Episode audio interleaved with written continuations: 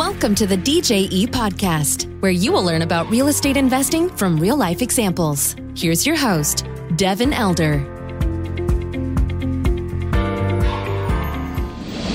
All right, today on the podcast, we've got Jerome Myers. He leads the Myers Development Group LLC, which focuses on buying broken apartment building businesses and using innovative thinking and solid execution strategies to optimize the operational efficiency of the business. Currently, Mr. Myers is asset manager for approximately 90 units and 90,000 square feet of workforce housing across Virginia and North Carolina and is on a mission to hold a thousand doors by the end of 2028. Without further ado, Jerome, how are you? Welcome. Amazing. Thanks for having me on, Devin. This is awesome. Yeah, yeah. Thank you for joining. Love it. Uh, um, uh, the mission. So first of all, I love that you included a mission in here, right? Thousand doors by the end of 2028. Um, you, you know, you've you might have heard it said we underestimate what we can do uh, in um, what is it? We underestimate, we overestimate what we can do in a year, but underestimate what we can do in a decade. By 2028, man, I have no doubt I have no doubt that you're holding a thousand doors. But tell me about the genesis of that goal and how, how did that come about? Yeah, so the the rest of that is this a thousand doors and a hundred people. I'm gonna find a hundred okay. people and help free them from work that they're not passionate about through apartment. And I think, you know, for a lot of people, they want to go do something. They're not quite sure how they're going to monetize it. And so right. if we can figure out the income problem, not the job problem, but the income problem, then they can go do those things without much regard on how much they're getting compensated for it. And a perfect example for me is like being a teacher. Like mm-hmm. there's so many people, and if I make it super personal, like I'd love to be a high school football coach. Right. Like if I could just do that, I think I would be in heaven. Right. But there's not much compensation. When I was doing it kind of after work, I was I think I was getting like twenty five hundred dollars a season right? And when you multiply that all out, it's about a dollar an hour for all the work that we did. That's incredible, yeah.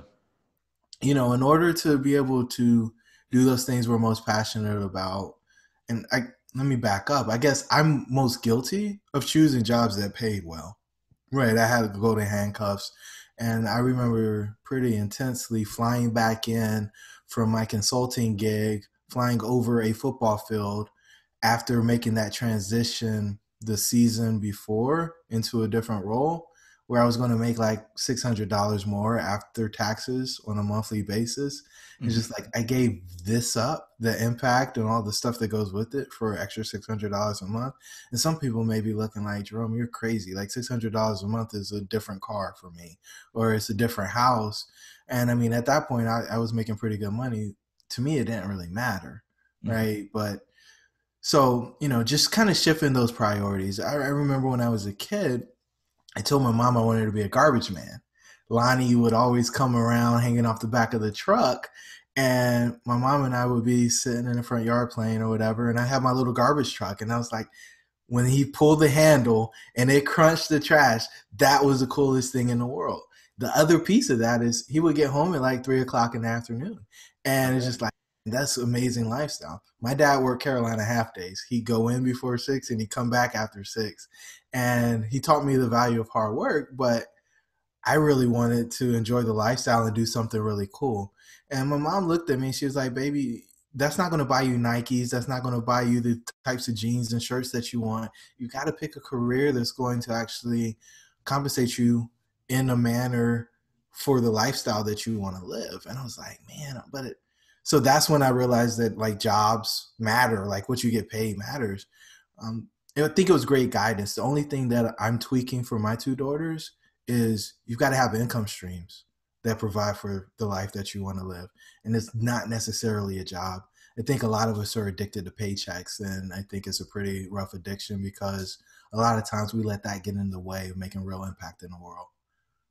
Hundred percent. I love it. And thank you for sharing that. Um, we kind of jumped in on that, you know, helping hundred people and your target on units, but I do want to back up and and I always like to hear about people's transition. You, talked a little bit about some of your career and stuff, but you know, what was the spark for you to look at real estate, and then how did that transition actually happen? Because that's a that's a that's a big deal that doesn't happen by accident. It doesn't necessarily happen overnight. I love digging in and and, and kind of uncovering that journey for people. So how, how did that happen for you?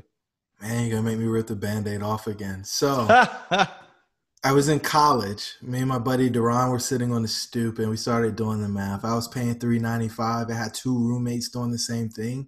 He lived downstairs. They were doing the same thing. We multiplied it out. The guy that owned the complex was making seven hundred thousand dollars a year top line. We never seen him. We never talked to him. I think I can live like that, right? That was right. what we're second uh, year college or engineering students. Just like, man, this would be amazing. And so, but we didn't know anybody. We didn't know how you do it.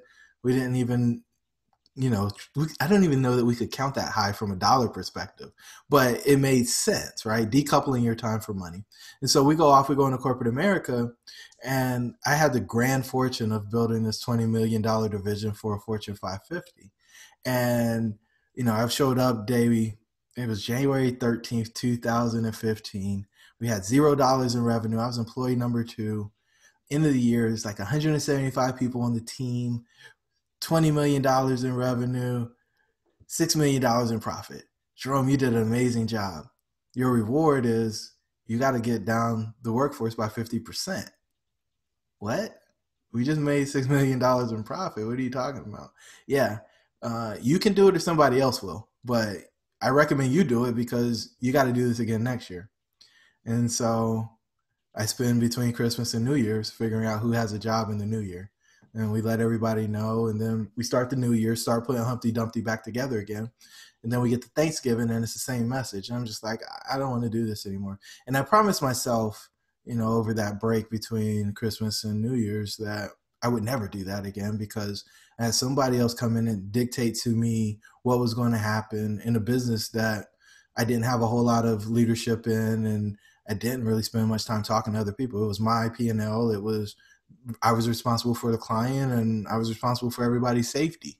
And so to have that experience, it it did something to me. It kind of ripped my soul open, and so I became a corporate America dropout when it came time to do it again. And so I left and thought I was going to buy an apartment building and went to 10 banks and they all told me I didn't have the requisite experience. And I was like, what does that mean? I just built a big business. I've got money in the bank. I've got an 800 credit score. What else do you want? They said experience. I said, well, I got an MBA and a professional engineering license. What do you want? We want you to have signed a loan before and executed the same business plan that you say you're going to execute on this one. I'm like, well, I haven't done that. There's, you're right, and we're not going to give you a loan until you find somebody who has. And so I start fixing and flipping houses because I didn't know what else to do. And I'm sitting on the stoop, and the guy pulls up. He said, "Hey, let me check out the finishes in your house. We're getting ready to do one down the street. Want to make sure that we match what you're doing so that we come in at the right price point." And so we get to talking, and he tells me, "Hey, I'm going to go buy a building." Do you know anything about it? I said, I tried to buy that building four or five months ago. And he looked at me and I looked at him. I was like, please don't leave me out the deal. Like, you're the guy I've been looking for. They said I need somebody with experience. And he goes and makes the offer. He's me clean out.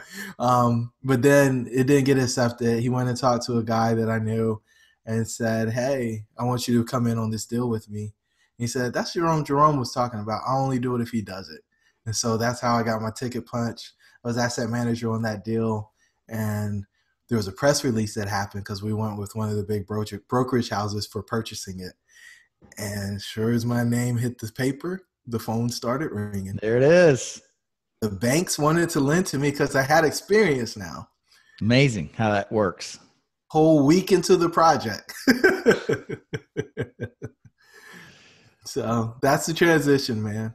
Yeah, that's such a great story. And it's funny how that it tips like that, right? You know, you, as soon as you do something, man, brokers want to talk to you, people want to do deals, and then you, you then you're in a very very small group relatively, right? You get a lot of people that want to be involved in real estate, that want to invest in multifamily, and they've been getting uh, you know shut out or they haven't taken action. But as soon as you do something, everything starts to change. That's cool. I love it. So that was that was a pretty quick process then. Did you get stuck in the like I did for years flipping houses? I got stuck in that kind of what I'll call whirlwind, right?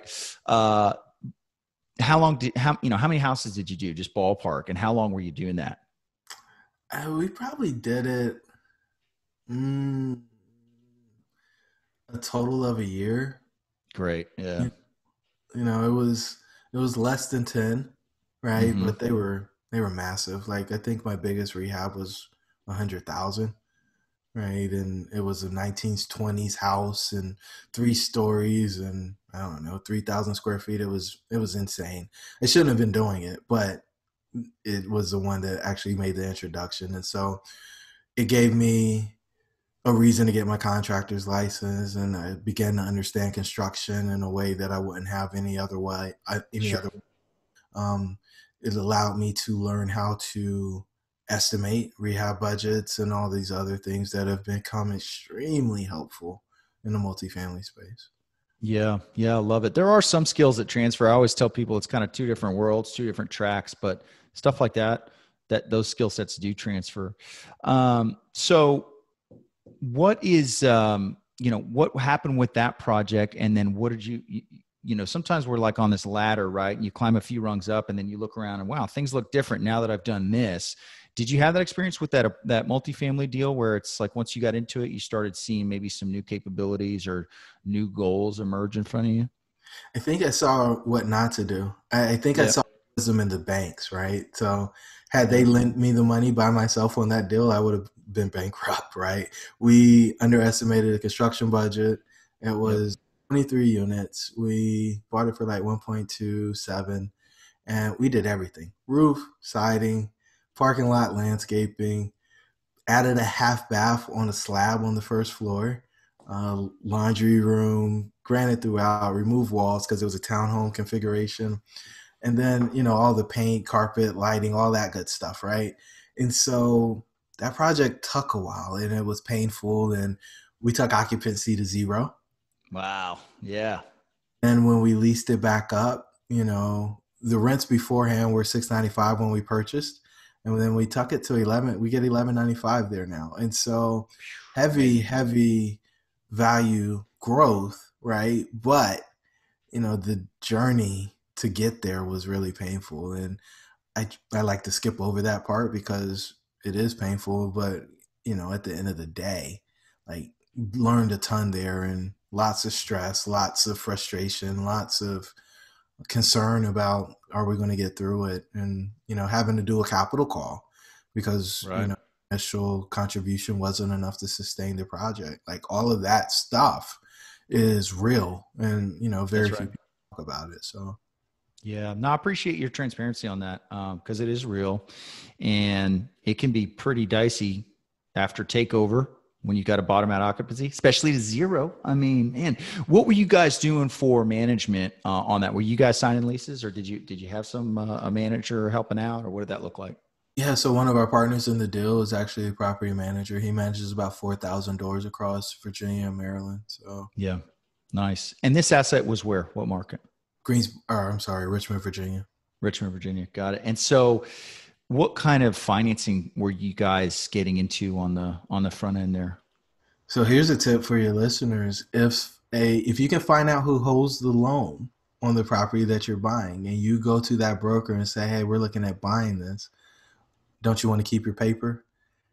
You've got a really high likelihood of getting that bank to fund the deal, and so that's what happened in this situation. Um, we just went back to the same community bank that I was already holding the paper. Yeah. Did they give you any additional leverage, or you just went in and assumed with the existing note? Oh, so it was a brand new loan. They wouldn't have let us assume the existing note, but yeah, we we did. They they gave us well, we got it appraised. The valuation came in, and we were able to get um, an eighty percent loan with some construction dollars. Very nice.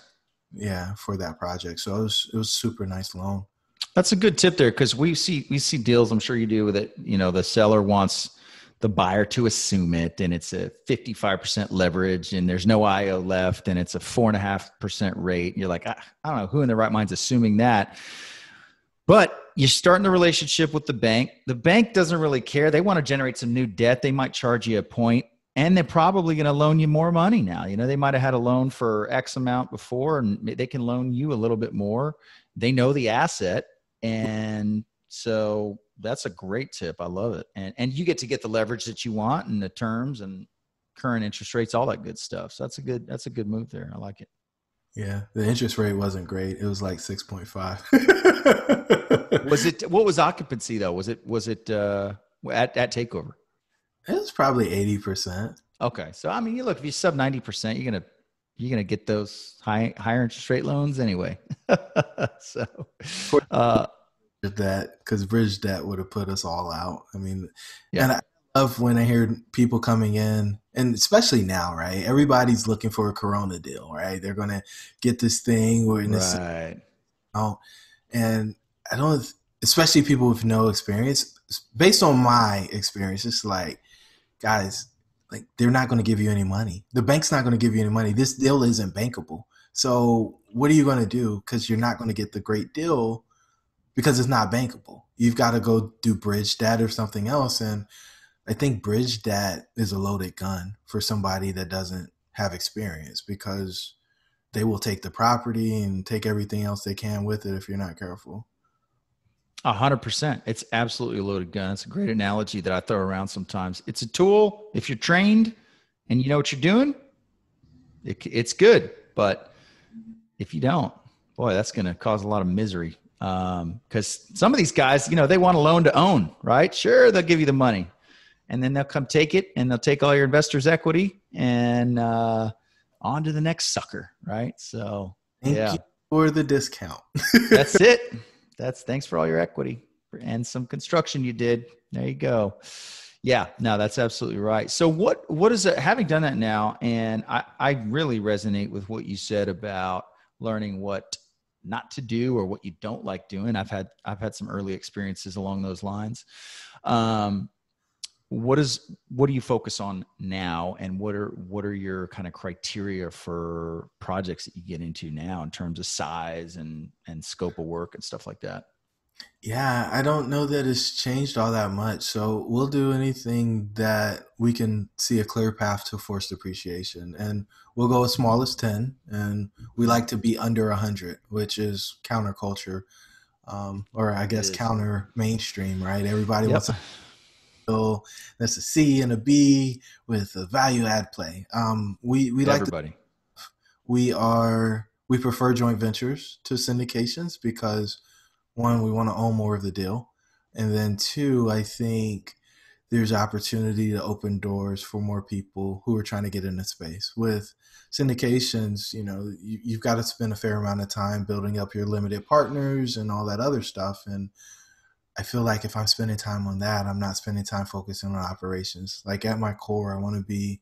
one of the top operators in the country. And so I want to spend time on operations and working with the property managers and finding deals that actually make sense. And, you know, the investors are an important piece of the puzzle if you're building a syndication business. And so that's kind of where I stepped, kind of drew my line and said, I prefer joint ventures with really smart people who also have access to capital and are interested in the space and can see a proper a property or a business that we can come in and increase the net operating income rather quickly.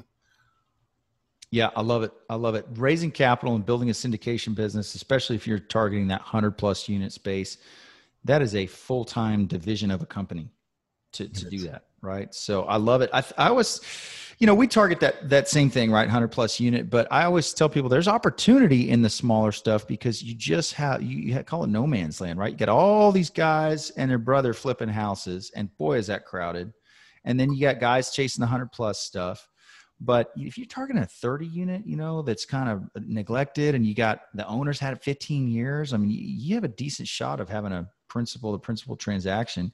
What does a typical JV setup look like for you guys? You don't have to go into you know exact numbers on a deal, but just for for somebody listening that hasn't structured it that way, or maybe they're familiar with syndications, how do you put it together?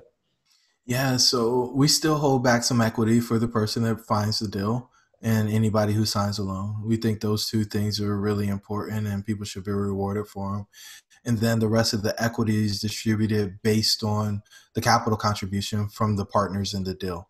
It's important for us that everybody know that they're active coming into the deal. Um, the need for hands-on changes pretty radically. I think there's a lot during due diligence, and if the prop once the property stabilized, there's a whole lot less interaction. But you know, the other piece of this that's super important for me is the ability to make decisions that might not yield the biggest financial impact or return immediately. We want to be able to play the long game. And so if we can hop on the phone and say, hey, strategically, the water bill is X, we can replace this flapper or we can replace the toilet because over time we know that replacing these toilets is going to drop the water bill pretty dramatically. That makes sense from a long range perspective, but short range, it doesn't make sense, right? Because you know you could pay fifty dollars for the flapper to get replaced and move on versus spending two or two fifty on the toilet. And so we we like that longer range approach where we can do good in the community and make money for ourselves. And when we do those things, we think we get rewarded in a really big way because residents stay longer, which leads to less turnover. Uh, we get people recruiting others like them to the community because they like where they live and that reduces advertising costs and drives up occupancy because people don't want to leave you know those things are like super exciting for us. And so you know from a split perspective depending on the deal you know i, I think it looks very much like a syndication. Um, the people who are signing and finding can pull anything between 20 to 30 percent of the deal and then everybody else just adds their capital in and then they participate in whatever the hands need. You know you can walk the property and help with due diligence because you know personally i like to go through every unit before we close on it. And you know, as the properties get bigger, it becomes more time intensive, but really enjoy going in every unit. It could be reviewing models, it could be talking to property managers or looking at different debt options. And so there's just so many things that happen in the beginning. And then as you move throughout, just making the operational decisions. Here's plan, here's actual. What do we need to adjust going forward? Does it make sense to refi? Does it make sense to sell? And everybody just kind of pitching in and helping execute against the strategy. Yeah, I like it. I think it's a great model. I think it lends itself very well to an you know an asset that's that 10, 10 to 100 unit range, right? Where you can make it happen and and uh, just with a handful of partners. I love it. What are some of your your capex favorites? You know, when you come into a property, um, you know the interiors are usually they're kind of all the same right? But i mean are there any are there any things you guys are wanting to do or, or liking to do on properties with, in terms of a rebrand or a certain amenity or things like that that you found uh, goes over real well with your your customers? You know one of the things that was with i'm trying to pick my words here because i want to be kind to my fellow investors but it hurt me. Look man when I walk into an apartment and everything's the same color, right? The trim, the walls, the ceiling, it's all painted the same color. Um, I've even seen people paint the refrigerator and the cabinets the same color. Just come through and spray everything. It irks me, right? So my big thing is I want agreeable gray or some other shade of gray on the walls. I want the trim to be painted a different color, and I want the ceiling to be a super flat ceiling white right? And that just makes the thing pop, especially when you get some good LED lights in there. Yeah. And if if we can do that, I think we've went a long way from where we started. And I don't, for the life of me, I don't understand why people do that. Um, we are doing luxury vinyl plank, and I think most people are doing that now. We really like that. We think that it gives the property a lot of durability. We don't have to worry about carpet cleaning, mm-hmm. but it does scratch and sometimes it does rip. And so you, you've got to balance that stuff. Uh, and I think the only other thing that's really big on our list on the interiors is going to be, you know, low flow stuff. Some of the properties that we buy, we pay the water bills. So we want to have low flow toilets and faucets so that we reduce the amount of consumption. And I think it's just right for the environment. On the outside, you know, we usually buy stuff that doesn't have any amenities, right? So we might put some tables out and maybe some type of barbecue area. But outside of that, the people that we've been serving and uh, bring it full circle and go back to the teachers, right?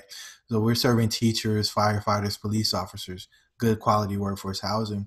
They don't really have a whole lot of social stuff they want to do outside. They want to come home to a nice, safe place that is well maintained and, and rest. And so we don't spend a lot of time on the amenity wars that you're seeing in A plus plus properties for sure. Yeah, well, hey, that makes it simple. If it's not broke, right? Um, I love it. That's a, that's a good overview. So, you see people paint the fridge. I don't know if I've ever seen that, and I've seen a, a lot of units, man. Paint the fridge, huh? It's the same color. They the refrigerator and the cabinets were the exact same color. With it wasn't even appliance paint. Just one, just load up the the the, the uh, paint and just go to town, huh? Got to do is put your goggles and your suit on and spray yep. everything that's not moving. all right. Well, that's that's a new one. I thought I'd seen it all in interiors. Uh, maybe not. Maybe not. Um, what is your philosophy on kind of on your on your hold period you know you talked about your philosophy on unit size and and your your uh, structure.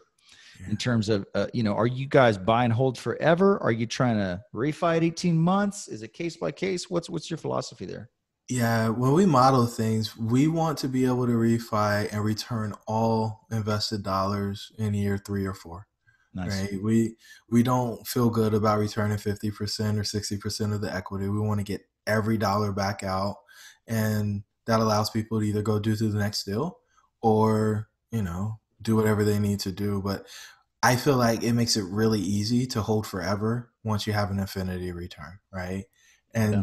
we will we will sell if somebody wants it a lot more than what we want it especially we like 1031 buyers because they seem to make erratic decisions um, just because they want to avoid paying taxes uh, so you know we're open, always open to selling, but we want to execute the business plan, get the valuation up so that we can get the equity back out and can go do another deal. That's our preference.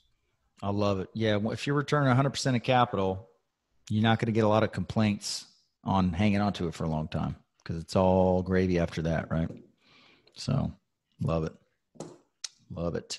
Um, the, you know, given the size of, of units you guys are targeting, Jerome, you know, that 10 to, to 100 unit, um, you're definitely more hands-on than say if you were some manage, you know, some asset manager uh, on a 200 unit in another market, you know, where you might not hear the day-to-day kind of noise. So you probably have seen some stories. Is there anything crazy? Uh, I know I've seen my share absolute craziness on site.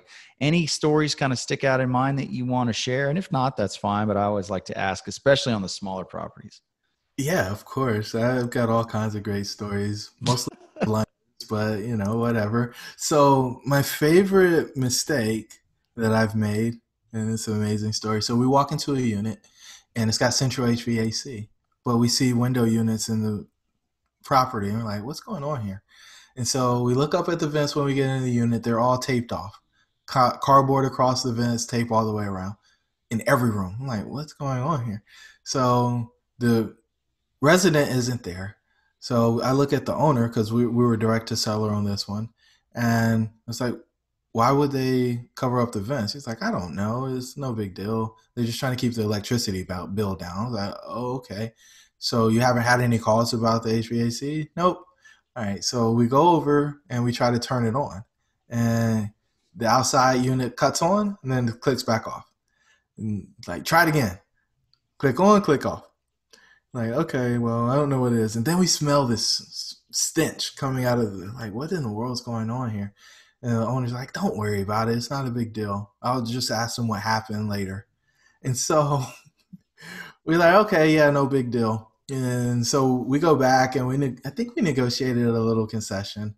And we go back and after closing, we send in the HVAC guys like, we want to get this right for the resident. There's no reason for them to have window units. And he climbs up in there and he starts looking around and he's like, um, a raccoon fell into the heating unit and was seared onto the coils, and that was the smell. That was the smell of death that you guys had. oh, love it! Oh man, you Just cooking on those coils. You have to replace everything. You have to replace all the ductwork and everything in the cabinet so that this will leave. I'm just like, what in the world? And so that was another four thousand dollar unit in like the first few weeks after closing. And so, for your listeners, if you don't know what the problem is, don't close until you know what you're actually, so you can actually be properly compensated for it. Um, one different transaction, uh, we didn't have the utilities on, right? And everybody who sees and knows that you've got to have the utilities on when you do your inspections because why wouldn't you have your utilities on? We didn't. And so the water was off in the unit. And after closing, we go in to rehab it. It was one of the down units. Um, as soon as we turn the water on, a pipe in between the shower and the toilet started pouring water out of the wall. And so these are side by side townhome units. And so not only did it mess up the kitchen in the unit we were in, it messed up the kitchen in the unit next door. And so we had to do two units when we only thought we were going to do one. It was amazing. Imagine water pouring onto your cabinets that were the finest built in 1975, right? They fold up pretty quickly. And so those are my two, you know, I think they're big because they could have been easily avoided, but those are two of my favorites. I like it. Well, thanks for sharing that. That's real estate, right? Especially when you're buying stuff that's built in the 70s, 80s you're not getting around it. I mean, there's gonna be some surprises there. So, and those are pretty tame. Those are all kind of like uh, you know uh, construction related type uh, you know uh, items. So I like it. I like it. So what are you doing now with you know you're full time with this? You're looking at deals. You're JVing deals. Um, what what else are you what else are you involved with kind of in the multifamily space? Yeah, so we're working on a development deal. Uh, we're doing 120 units here in Greensboro. Outstanding. Um, Opportunity Zone project, which we're super excited about. Um, working through the process with HUD. So, for those folks who don't know, HUD will give you a non recourse 40 year loan with the lowest interest rates I've ever seen outside of buying a single family residence. And the loan's fully amortized. There's no reset. It is what it is. And so, we're working through that process right now, and I think we'll be able to break ground in the second quarter of 2021, which is extremely exciting. And then, you know, just trying to share the story. Uh, I when I got into the space and I looked around, I didn't really see anybody who looked like me that was talking about doing deals. And I realized about a year ago, maybe 14 months, that like there are some people out there who will look around and say, "Hey, nobody looks like me doing this. Maybe I can't do it. And so right. I've been kind of on this tear of encouraging people to tell their stories so and stop trying to hide and for, worry about somebody asking if they can pick your brain or wanting to see if they can piggyback and tag team on something with you like we want to open the space up because i mean there's very few people that can actually do this at a high level and so the more people that we can get into the space that um, care and have the right values and morals, I, I, think those are the people that we want to be operators because at the end of the day, we're dealing with somebody's like one of their most personal spaces, their home, right? That's right. And, you know, a lot of people say, oh, yeah, they're just tenants. It doesn't matter. But no, this is somebody's home. And when you start thinking about residents and treating them with respect and dignity, and for us in particular with workforce housing, like I want the police officers and the firefighters and the teachers to rest well so that they can get up and do the jobs that keep us safe and protected. That's it. I love it. I love it. Well, that's th- thank you for sharing that. Um, if somebody is listening, they want to connect with you. They have not, uh, you know, been introduced to your world. What's a good What's a good channel for them to do that? Yeah, if you want to learn more about our approach to multifamily investing, um, myersmethods.com, M Y E R S M E T H O D S.com, will allow you to get a free four step guide that talks about our approach and why we like joint ventures over syndications, which, you know, a lot of people are exactly the opposite. And then if you want to connect with me on LinkedIn, I'm there every day. And I'm the only Jerome Myers in Greensboro, North Carolina. Oh, that's nice. That makes it a little simpler. well, we'll link to that in the show notes, especially the website. Jerome, thank you so much for coming on, sharing your story. Really appreciate it. And here's to continued success and uh, in, the, in the year ahead and beyond. Devin, I'm on your mailing list, man. I wish you guys continued success. You guys are turning them out, and it's just awesome. We've been busy. You. Yeah. Yeah. Awesome. Well, thanks for joining. We'll connect soon. Appreciate it. So thank you. All right. Thank you for listening to the DJE podcast. For more information, please go to djetexas.com.